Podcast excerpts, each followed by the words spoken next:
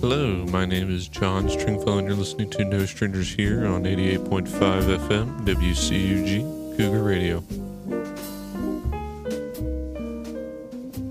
Welcome back. Uh, we're continuing with our theme of going through the different time periods of history in terms of poetry. Uh, and for this episode, I decided to choose The Altar by George Herbert. So, a little background information here about George Herbert, um, especially with his poems.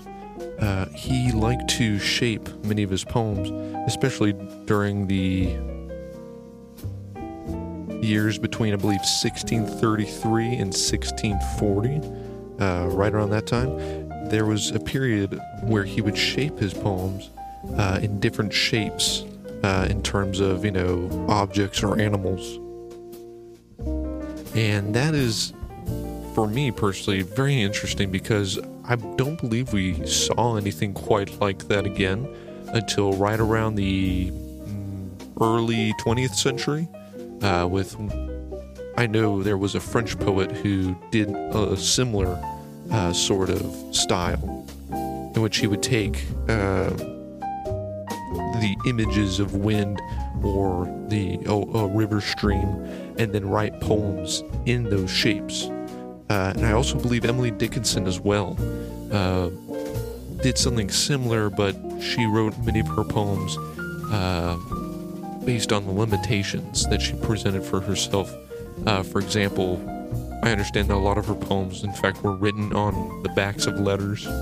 Um, so she would write those poems on the envelopes for those letters. But when I mean by shapes, I mean these these poems are physically based off of real life shapes. And in this case, for the altar, it, the poem itself is shaped like an altar, like you would see uh, a priest giving a sermon from.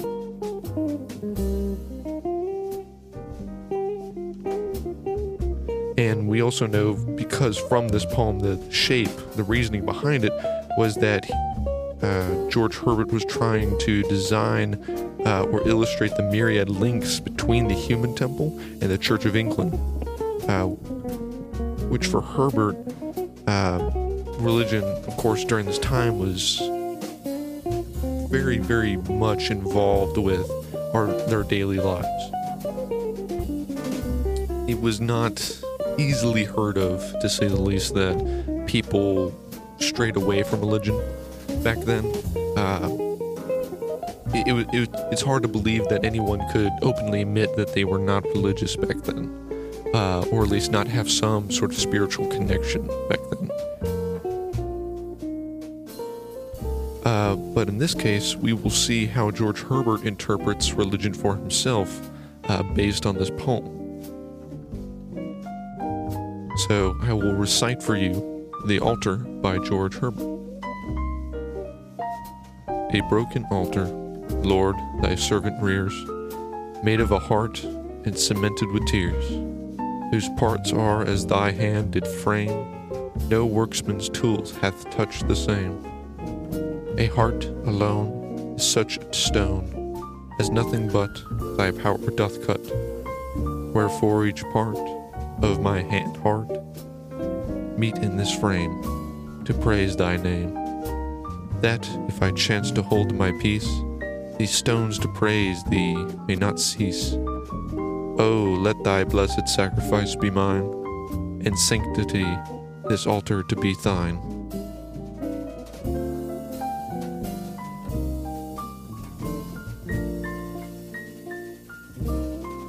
So, reading this, um, not only am I impressed, just to say the least, the overall shape of the poem, um, with the first two lines, they make up the where I would imagine for many of us was where the the Bible in the book where that would lay, and then towards the middle, it sort of acts as the column supporting the the altar.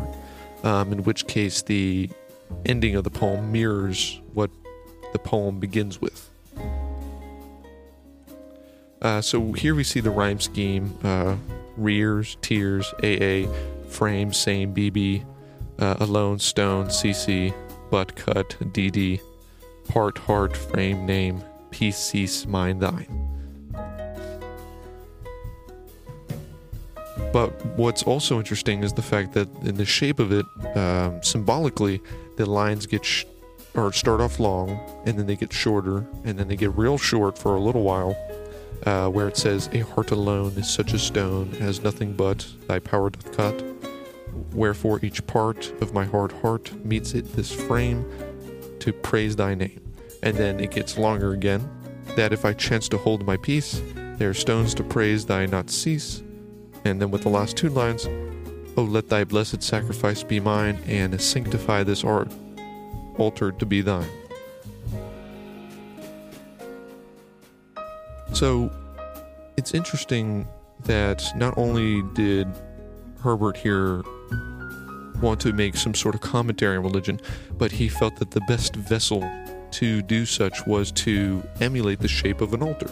And we all recognize altars as being more or less kind of like a, a stump to stand on.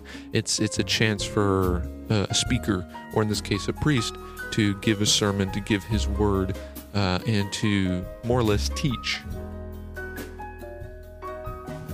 But it, it's interesting that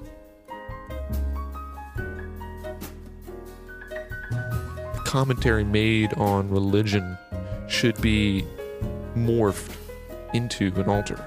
Um, so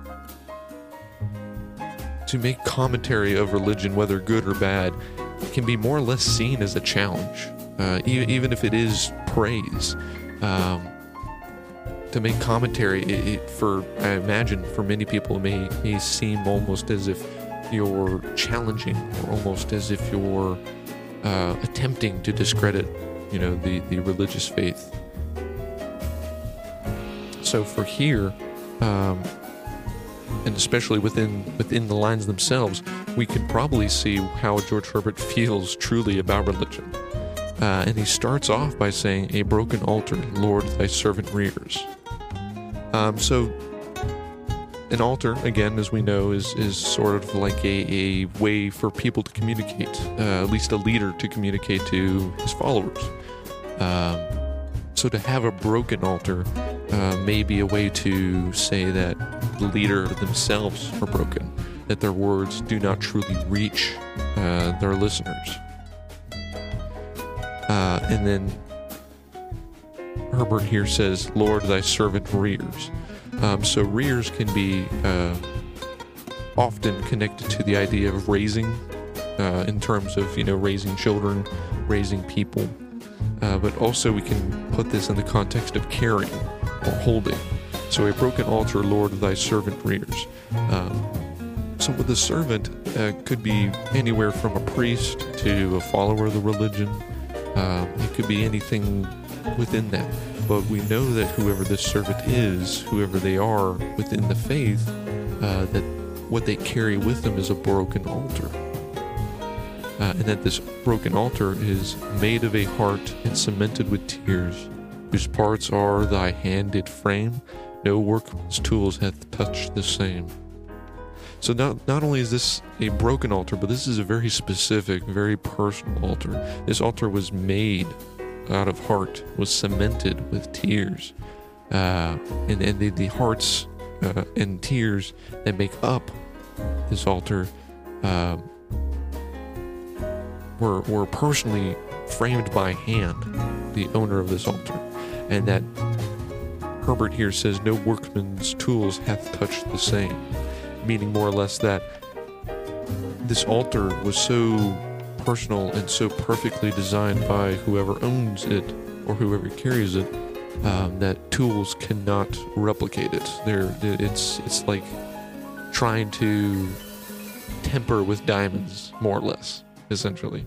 Uh, they cannot be remade. It's got that sort of magic feel to it. Um, the best analogy I can think of is, for example, um, there's a movie called Big Trouble in Little China, which personally is one of my favorites, starring Kurt Russell, and uh, was made during the 80s.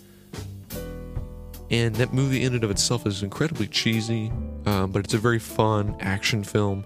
Uh, some may, some people may be turned away by it because of how bad the acting is, uh, or perhaps of how cheesy the movie seems or looks.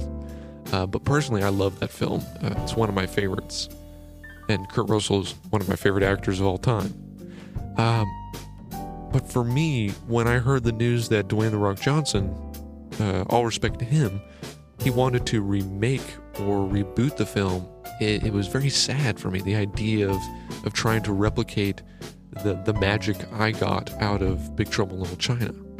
So in the same way, um, George Herbert here saying that the, the servant who rears this specific altar, um, the altar is so personal um, and so perfect and so magical um, that no one should and no one could replicate that sort of same magic that this altar has. Granted, even though it's broken. So maybe we can think of this altar, this broken altar, maybe a question of one's faith. Um, that it started off strong, made out of one's heart, made out of one's tears, um, and that the, the, the overall framing of it was so deep and so personal to them that this couldn't be done again for this same person. But now we know that it's broken, that this altar is no longer perfect, that this altar has since been.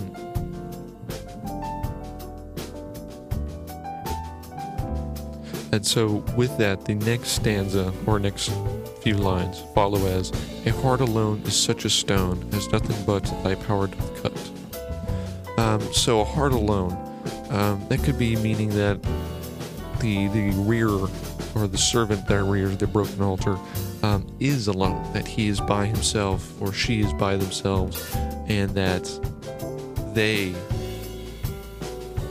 do not have any sort of connection anymore personally with perhaps God or perhaps religion in, a, in and of itself, uh, or also with others. And because of that, that has made their heart harden. It has made themselves a more colder person in demeanor. And because of such, George Herbert says, as nothing but thy power doth cut. Um, saying that they cannot be changed, perhaps, that because their heart is now hardened to a sort of stone and they've become such a cold, callous person, um, that nothing can really change them again. There's nothing powerful enough to move them to to cut their heart. You know, um, they've already suffered so much and have already done so much that nothing could change them ever again. And within the next lines, we read, Wherefore each part of my hard heart meets in this frame to praise thy name. So, wherefore each part of my hard heart meets in this frame. So, knowing that the altar was crafted and made uh, within that person's heart with their tears, uh, we know that this altar obviously means more than just a physical object like an altar. This is their this could be interpreted as this person's faith, their trust in the Lord in religion.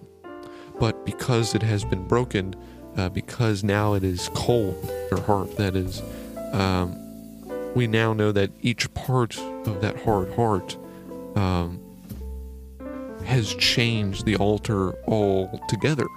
This altar is no longer the same altar. Um, uh, another example I can think of is there was a famous uh, philosophical question, um, and forgive me for not being able to recall from the top of my mind, but the, the question essentially says that if a ship is rebuilt out of different wood, like if you were to take out each plank of the ship and replace it with a new plank, if you were to completely do that and replace all the planks with new ones, is it still the same ship? Uh, if I'm not mistaken, I believe that's an, a, a Greek or Roman uh, philosophical question, asking, you know, if you were to change every plank of wood with a new piece of plank of wood, is it still the same ship? Um, for example, if you were to take your jacket and notice that some thread was coming loose, and over time you kept replacing those different pieces of thread with new ones, is your jacket still the same jacket after you've completely replaced all the thread? So, in the same way, this altar, now that it's been broken, now that the person who owns the altar, their heart is turned to stone, um, this altar for them no longer is the same altar. Uh, wherefore, each part of my hard heart meets in this frame. So, each part of the altar could represent a different emotion, a different detail of trust that has that were once was their heart um, when it felt alive, when they felt joy, when they felt warm. But now, having having that faith broken, they have nothing to depend upon. They have nothing to move forward with.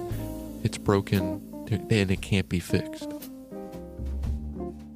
So wherefore each part of my hard heart meets in this frame to praise thy name. So again, this brings back up, you know, this is perhaps a loss of faith. This is something that has shooken or uh, erupted one's faith in the Lord in religion. And within the next lines, we see that if I chance to hold my peace, these stones to praise thee may not cease. And that's interesting. That if I chance to hold my peace, these stones to praise thee may not cease.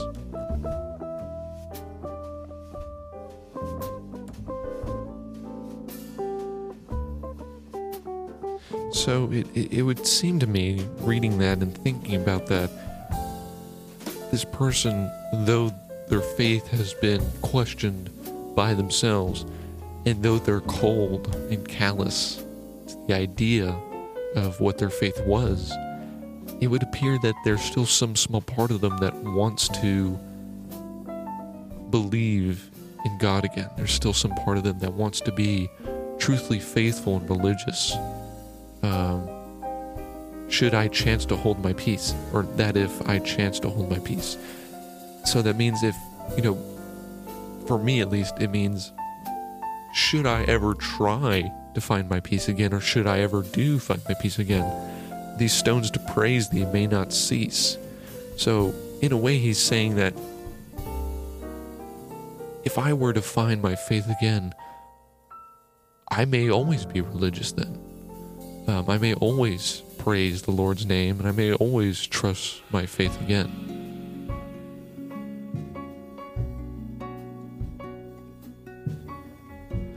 But in the next two lines, he sort of changes his meaning of wanting to be religious again.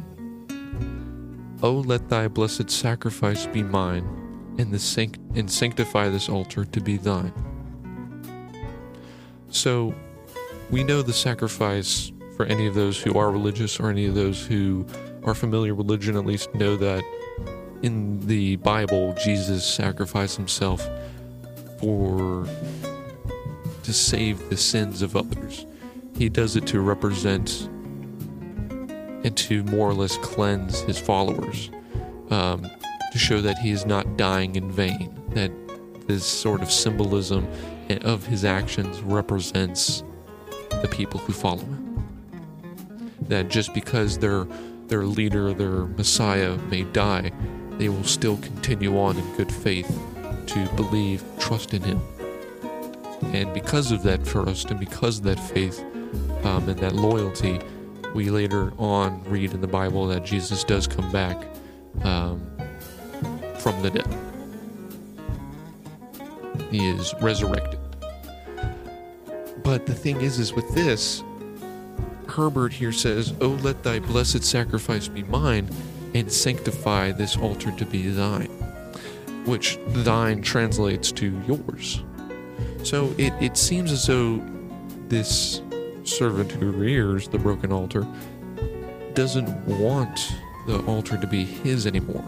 It seems that all of his faith in religion has been because of his own actions, but he doesn't want that anymore. He wants to have faith that is undying, faith that is unquestionable, so instead of him carrying this altar, him owning his altar, his faith, his in religion, he wants to give it to God instead. He wants to no longer have to worry about carrying this altar should it ever be broken. But by giving it to God or the Lord, um, he knows that it will always be safe. But this is all contingent upon if should he ever find his peace again, should he ever find faith in religion again.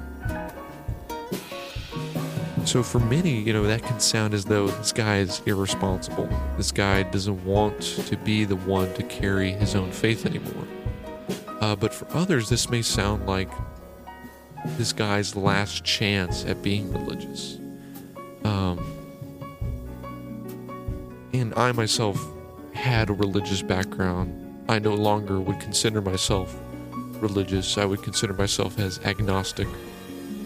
Um, but having my own religious background, as I'm sure many of my listeners do, or at least have, um, the idea of trying to believe in faith again, to get back into religion after having it, you know, broken for you, um, is very, very hard to do. In a way, it's like living by your own truth for so long, and then one way or another, someone or somehow, or even you, question that truth. You wonder, you know, I believe in this. This is something that I hold dear to my heart and was part of me for so long, but now I'm wondering I'm wondering if I'm wrong. You know, and then when you think about it and when you look into the science and the research there conducted you really do begin to question your faith more harshly. And you really take it upon yourself to think for yourself, maybe I'm not religious as I used to think I was. And then that faith may be broken, much like George Herbert's speaker here, in which case his altar, his faith, is broken. Though we may not know how or why, all we know is that this speaker in his moment at this time has already broken his faith, or it has been broken for him, and that he still wants to believe. He still wants to think that he's right. He still wants to know that what he believed in is still true. And that sort of idea that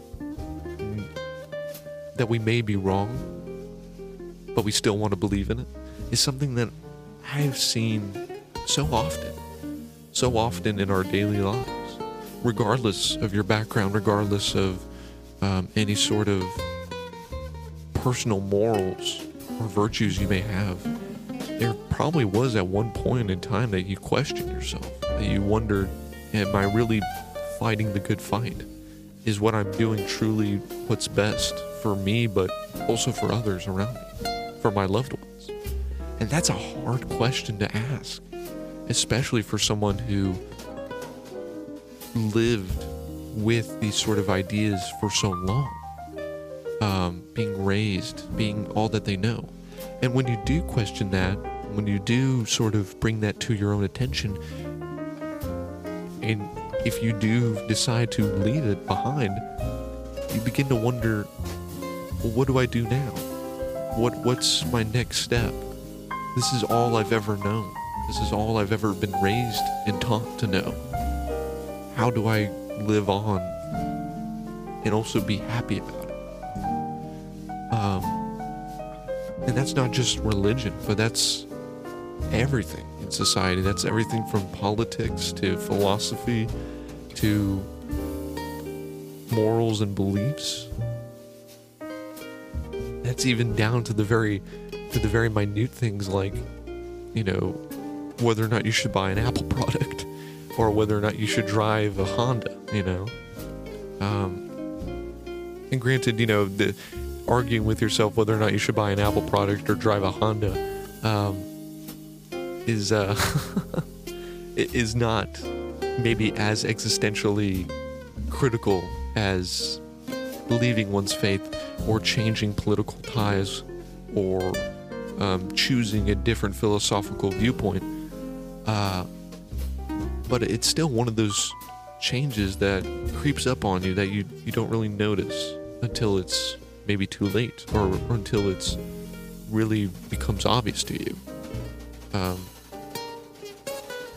so for me in, the, in this poem by George Herbert, it I can't say for sure whether or not George Herbert himself was questioning his own religion at this time, or if he was writing this poem based on others around him that were questioning their religion at this time.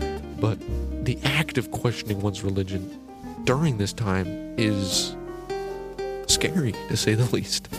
I mean, we learn and we know better these days that there's so much to life other than just religion, and there's so much that can be done without the context or without the use of religion necessarily. But back then, that was that was all they knew, more or less. There wasn't much outside of religion that was able to answer their questions in terms of what does my life mean? What does the world mean? What is the meaning to life?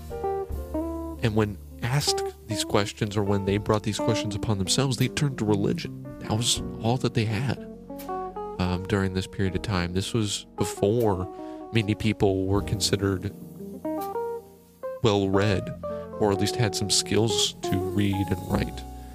Um, this was a point of time when people had to o- only had to focus on survival and focus on being able to live and, and, and work towards a family. So to question the only thing you have in your life that you were raised upon, that you were given, is, is a very scary thought even to this day, uh, it's it can be incredibly scary for someone to worry or question about their faith. But it's it's nonetheless important. It's nonetheless human to question one's faith in what's right, what's wrong, and what's in the middle. Uh, and again, this this is just another example of how humans have evolved and changed over time, but we still carry the same sort of sentiments. We still carry the same ideas and questions throughout our entire existence. Um, be it that it is indeed a brief existence in comparison to the rest of the universe. Uh, but I, I, hope this poem was enjoyable in terms of its its craftsmanship and, and design and style. Uh, but I also hope that it was and I hope this episode had been intriguing enough to, to search and to, to look into those sort of gray areas, those sort of uncertainties. Uh, I don't want this this episode to be to be the, the, the reason one questions their beliefs or faiths, uh, but I do want it to be something that represents those who have been troubled by or by questioning um, their thoughts and methods and beliefs. Um, and that I want to reassure you that you're not alone. Um, I myself, being as young as I am, have questioned my thoughts and beliefs numerous times. And because of that, I feel that I've grown to be a better person, uh, at least in my eyes, and in, and in the eyes of my family and friends. So I, I only wish upon the same for those listening that should you ever find yourself questioning your ideas, your beliefs, know that you're not alone and know that there are others out there just like you who are doing the same and that you can reach out to friends, you can reach out to family and come to them and ask them and have personal conversations. And that, that sort of brings a unity, that sort of brings a a more calm, uh, a more positive outlook when wondering or questioning such beliefs or ideas. It can be very and incredibly reassuring to have someone to talk to. And I feel that everyone should at least have at least have that one person in their life that they can trust and feel comfortable talking to them when getting into deeper conversation like this. And I hope this show has been that for any of those who are listening. this is, I hope this show has been a, a comfort. But that is all I have for today's episode. Uh, again, we will continue on this this intriguing path of uh, the history behind poetry and how we can watch it change and evolve over time. Um, in the next episode, I'm thinking of jumping into uh, the 1700s, just going ahead and moving right in. Um, there's a couple poets on my mind that I want to share with you guys um, that I feel that are, are really, really cool, um, especially in terms of style. Uh, we're we're going to see a very dramatic change in how poems are written, what is considered a good poem, uh, what is considered to be proper formatting um, and use of themes. So that that's that's got to be a lot of fun, especially for all my poets out there and all my uh, all my literature folks out there who just love this stuff like I do. Uh, I hope you all have a great day and keep going. Keep trucking. Thank you to Columbus State's Comms Department for the space and equipment provided for this show. Thank you to Dr. Gibson, the department chair. Thank you to Dr. Getz, WCUG's faculty advisor. Uh, you can listen to this show on 88.5 FM Cougar Radio, TuneIn, or SoundCloud. Thank you for listening.